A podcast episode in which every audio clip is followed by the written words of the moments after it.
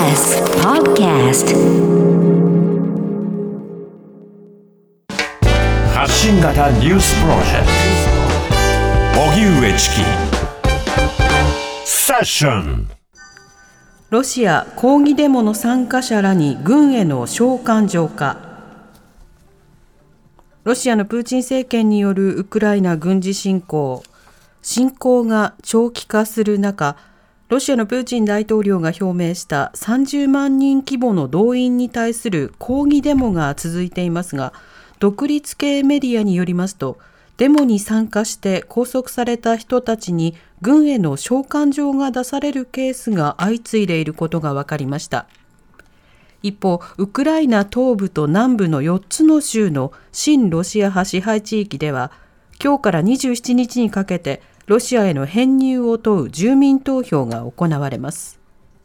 安全上の理由から投票所での直接投票は27日のみで、残りは個別訪問などの形で行われるということです。それでは、ロシア動員抗議デモの参加者に軍への召喚状と、こちらのニュースについて、はい、ロシア NIS 貿易会、えー、モスクワ事務所所長の斉藤大輔さんにお話を伺います。はい、斉藤さん、こんにちは。あ、よろしくお願いします。よろしくお願いいたします。はい。斉藤さん、まずあの、今回抗議デモが行われ、えー、それによって街にも様々な影響出ているかと思います。このデモの影響というのはどうなっているんでしょうか？そうですね。あの、デモの影響というよりもですね、この世は部分的動員令によってですね、まあ、かなりロシア、まあ、モスクワあを見てもですね、えかなり不安が広がっているかなという印象です。でうちの職員もですね、実はもうかなりそわそわしてですね、はい、ある企業ではですね、いつ自分に招集令状が来るかもしれないということで、リモートワークさせてくれないかといったようなですね、うん、あの、お願いがあったりとかして、かなり、まあ、あの、まあ、あの、ウクライナ侵攻直後とは違った、ちょっと不安が、あの、出てるかなという印象です。うんこれあの実際に例えば出国をですね、あの目指す、そうしたの方々が空港に殺到する、こういったような動きというのはいかがですか？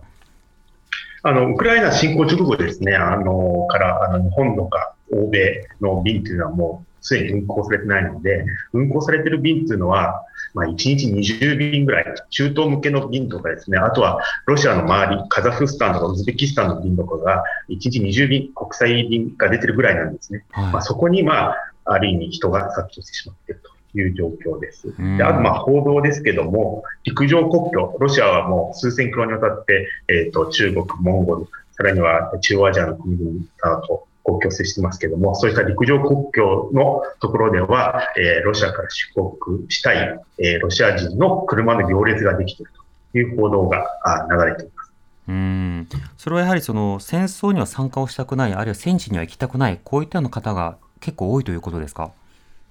まあそうですね。もともとこのウクライナのあの侵略に関して、なぜ我々は隣国であるウクライナ、しかも同じ民族と近い民族であるウクライナと戦争しなきゃいけないのか、もともとのこう大きな疑問を抱いていますから、まあ、口に出さないまでも、あの、ロシア国民の中に、この戦争への疑問、さらには、あの、まあ、口には出さないですけども、まあ、あの、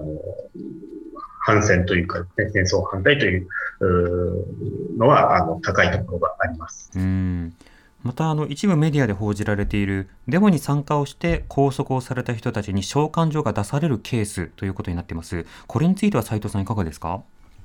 うん、これはまだ報道ベースなので、はい、これが真実ともフェイクとも私も言えない、あの、わからないので、まあ、なんとも言えないですけども、あの、まあ、あの、21日に部分的動員が発令されて、まあ、今日で3日目ですけども、えー、まあ、私がモスクワにいている感じですけども、完全に戦時モードに入ったというような印象を受けています。要は、平和な日常を送っていた市民に戦争が現実のものとしてやってきた。という感じですね。で、まあ、私は、あの、ニュースだけをこう見てるだけですけども、まあ、各地ではですね、市民に招集令状がもう届き始めており、招集された市民をバスに乗せて、まあ、見送る光景、えー、などが、まあ、各地で報道されている。まあ、昨日、あの、ロシアの当局はですね、まあ、30万人のうちですね、12月までに12万人を招集すると発表しました。はい、まあ、今後はこうしたあの市民を動員していくというのが、まあ、続いていくうんだろうなというふうに、えー思っています。なるほど。またこの招集のあり方なんですけれども、例えば政府高官関係者が避けられるようなことになるのか、あるいは罰則的な仕方で意図的に恣意的に呼ばれるようなことがあるのか、このあたり市民の中からも不安や疑念もあるかと思いますが、この点いかがでしょうか？うん、これはあの大統領令とか大統領の演説でどういう対象となるのはあくまで現役の予備役えーとなっている国民というふうにしていますけども、はい。あーで学生とかですね、い一般の方々はあまりえー対象にしないと言っていますけれども、まあもう現実にですね、あの、い医療関係者のが招集されたとかですね、まあ、あの、事実かどうかはわかりませんけど、デモに参加された人が招集されたとかというこう報道がある通り、やっぱり基準が明確じゃないところがあるので、まあ、あの、自分がいつ招集されてもおかしくないといううフェーズに入っているというふうに見ています。なるほど。これがもう一つのやはり出国ラッシュに続いて、あの、起きる原因の一つになっている。うん。また先ほど戦争はい。はい、あの戦争モードになったというようなお話あのされていましたけれども、もともとあのウクライナに対する侵略というのはずっと続いていましたが、やはりいざ招集ということになると、市民のモードはそこで大きくガラリと変わったという印象ですか？まあ、あの、今、あの、ずっとこれまでやってきたのは、ああの、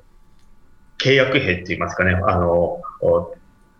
ロシアの兵士えーのみを対象にして、えー戦闘をやってきたわけです。それが要は一般市民にもこう影響が出てくるわけで、うんえーおそらくそれは、あの、地方からあだけじゃなくて、もうモスクワでもですね、もうすでに、えー招集が始まっているというふうに聞くので、一番戦争から程遠かったこの首都モスクワでもですね、えーまあ、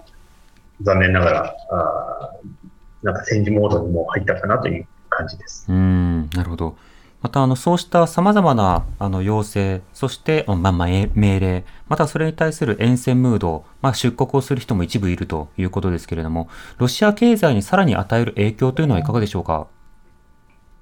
まあ、あの、制裁は、西側諸国による制裁はですね、2月以降、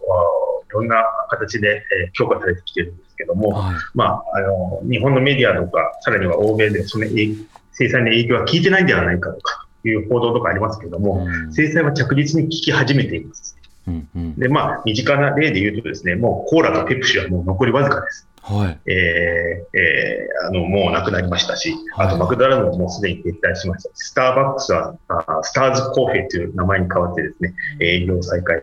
え営業していますし、もう本当に西側とですね、確実な世界で生きていくんだというようなあモードにえー入っています。うん。まあ、ロシアの経済、単純にですね、あのエネルギー価格が上がればですね、景気が良くなって、エネルギー価格が下がれば景気が悪くなるという、まあ、単純な構造、まあ、あの、あまり単純化しちゃいけないんですけど、単純な、そういった構造なので、今、エネルギー価格がちょっと、あの、100ドルを切るなど、ちょっと、お下が下がる傾向でもあるので、はいそういったことも踏まえて、やっぱり制裁の影響もあり、あの、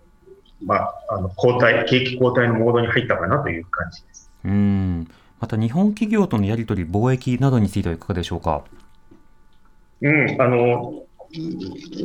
貿易はもう、あの、えーエネルギーとかですね、新車の輸出、日本から新車の輸出、さらには、えっ、と、ロシアからのエネルギーの輸入、これはまあ LNG を除いてはですね、ほぼおゼロ近くまで落ち込んでるので、はい。えーまあ、当面、こういった、あの、日露貿易が、あの、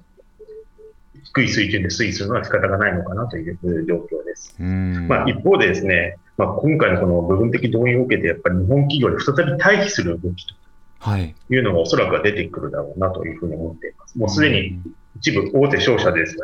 はですね、駐在員を隣国に退避させたというのもお聞いていますし、えええーまあ、現状では多くの企業は様子見ですけども、おそらく、えーここ1、2週間で、えーこの部分的動員というのがどんなものなのかと、具体的に分かって、街の雰囲気とか、あーどこかが分かるようになってきて、だんだんあおそらくは日本企業も判断していくんだろうなというふうに思われます。うん。